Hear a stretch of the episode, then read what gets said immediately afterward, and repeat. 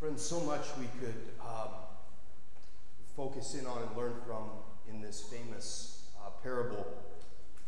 It's often called the parable of the prodigal son, the tale of two brothers, parable of the loving father. Um, I want to kind of zero in on one element of each of these three important characters in the story. So I want to talk about the, the recklessness of the father, the hopelessness of the younger son, and the bitterness of uh, the older brother. So, first, the recklessness of the father. There's a famous uh, contemporary Christian song that you might know called Reckless Love. And it actually draws mainly actually on the parable, the short parable he tells right before this, right? The, the willingness to leave the 99 for the one. And so it speaks of the recklessness of God. And recklessness here is not meant to be a derogatory, like an irrational uh, kind of love. It just means that it's not calculated, right? It's not calculated because it actually makes no sense to leave the 99 for the one, right? It's foolish. Like if you leave the 99 for the one, you're surely going to lose a lot more of the 99, right? So it's it's you know in terms of statistics, it's not a very calculating move, right? But it's the kind of love that a parent has and I might have told this story before, but when I was a young, rambunctious little child, uh, when department stores were kind of in, uh, I used to hide in the middle of those, uh, those circular clothing racks, you know, like at Macy's or J.C. Penney. And I'd hide in there. And, you know, eventually I'd come out because I get scared. But one time I said, I'm going to stay in here long. And I stayed in there, and my mom kept shopping with my uh, two of my other siblings. But eventually, enough time passed, she realized I wasn't there. And as she tells the story, she was right by one of the uh, cash registers. When she realized she hadn't seen me in 10, 15 minutes, she, she threw my brother and sister at a stranger cashier, said, Take them, right? And she, she ran off uh, to come and find me, right? Again, kind of, kind of foolish. Like, what if, what if she came back and those two were gone? right? Like, and she found me, but then she lost too. And it's like, but that never occurred to her, right? That was the impulse of a parent, right? The impulse of a parent is to just seek out the lost child, right? It's, it's not, it's not, you're not calculating in the sense of, oh my gosh, what if in, in pursuing this lost one, I lose the others? That's just not how you think, right? You just, it's the, it's just the, the act of pursuing the lost that's what I think we, we mean when we say the recklessness of the Father. Right? He's, he's just waiting, longing to find the lost one.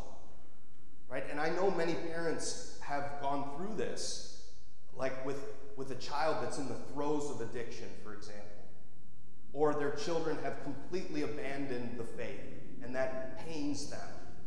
Right? And they just, they long for that reunification uh, with their children, sometimes, sometimes recklessly, like they do reckless things, right? Because their impulse as a parent is just to, to seek after the one uh, that is lost. I think that's how God loves us. It's not with a calculating kind of love, right? He just pursues us, right? As, if we're lost, because of course we are at times. And He simply uh, pursues us. I want to talk about the hopelessness of the younger son. We tend to focus in this story on the son's return, but I like to, at least this week, my attention was drawn to what it took to get him to return. And it was a, a deep sense of his hopelessness without the connection to his family. Right? And in a deeper spiritual sense, his hopelessness without an eternal inheritance. He tried the earthly inheritance route and he realized the complete inadequacy and inability of the things of this world to fulfill the deepest longings of the human heart. Right? He went out seeking something to substitute, right, for what he thought was the boredom and mediocrity of living in the family.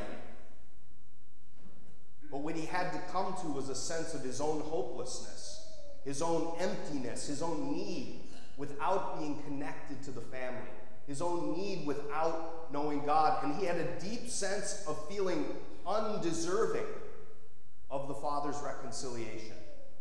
Right? He didn't think he warranted it, he didn't think he merited the return. And I think spiritually, we have to feel that. Right? The second reading said, um, Jesus came to save sinners. That's what he came to save. And so, unless we're aware of our own hopelessness without him, the inadequacy of this world to ultimately satisfy us, we will never turn to divine grace in the way that we need to. Right? Jesus says that, you know, the, the healthy person doesn't need a doctor, the sick person does. Only the spiritually sick need Jesus. And that's why it took the younger son coming to the point that he realized he was spiritually sick, that he was cut off from the very things that gave him an orientation and a purpose in life in his family. He was cut off from that. He needed to return. And it's really interesting, as much as I want to talk about the recklessness of the father, the father did not go to the distant country to get him. Right? It took the younger son turning around. Right? That's the act of conversion, that's the act of repentance. It took the younger son turning around and going back to the father. Father does not pursue him all the way to the distant country. He, he, he knows he has to elicit from the younger son his own transformation, his own sense of need and hopelessness to be able to return home. And then when he sees him in the distance, on their property, you might say, he can run after him and embrace him. And so the hopelessness, the sense of need uh, that, that, that brings about the son's uh, change of heart. Finally, the bitterness of the older brother. Uh, I'm not sure, I, have always thought a couple things about what grounds his bitterness. One, I think, is just like uh, FOMO. Right? We talk about FOMO today, the fear of missing out. I think part of it is he, he kind of is jealous that his younger brother got to experience all these things about life, right, that he didn't get to experience, right? He's just been, you know, slaving away on the farm, and his, his brother gets to go out and experience the world. And he's got a little bit of FOMO and jealousy about that.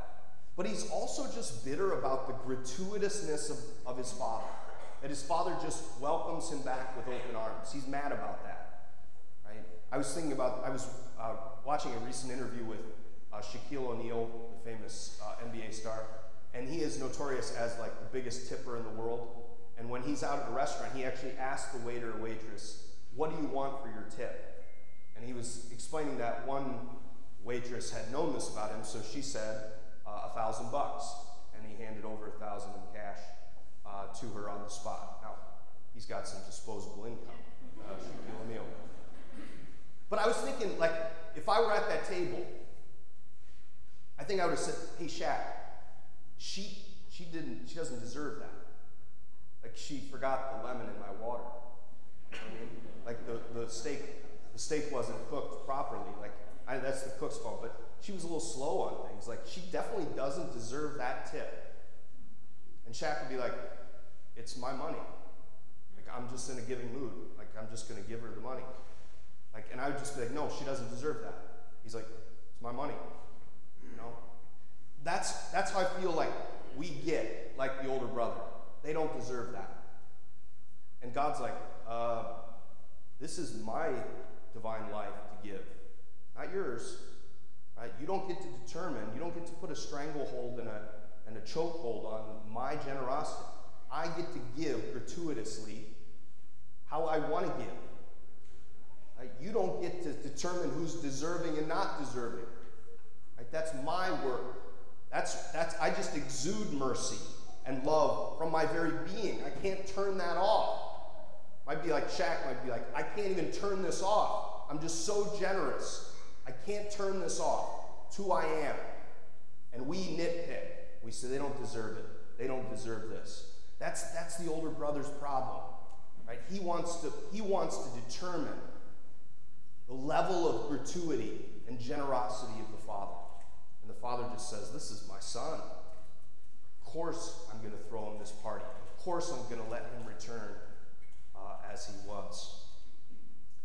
And so, um, friends, I, I just, uh, that was my reflection this week on these three incredible characters put before us for our own spiritual life. Um, to embrace the generosity of the Father, the recklessness of the Father. Not an irrational kind of love, but a love that's just always um, exuding generosity, seeking out the lost, right? The kind of parental love that doesn't really weigh statistics or probabilities when loving, just loves. It's not a tit for tat, it's not a quid pro quo, it's just like, that's, that's just what I do. I just love, right? To embrace the hopelessness of the younger son and to know that we too are in that abandoned place at times where we need to turn around, we need to recognize our need before God and the inadequacy of the world to completely satisfy uh, us in our totality. And then finally, uh, to avoid the temptations, the bitterness of the older brother, uh, to avoid a kind of FOMO, right, which is generally not particularly helpful in life, um, uh, and also to avoid this kind of uh, stifling of God's mercy and, and us determining who deserves divine blessings. We leave that up to God. So let's uh, pray with those characters uh, this week uh, so that it might uh, influence our own relationship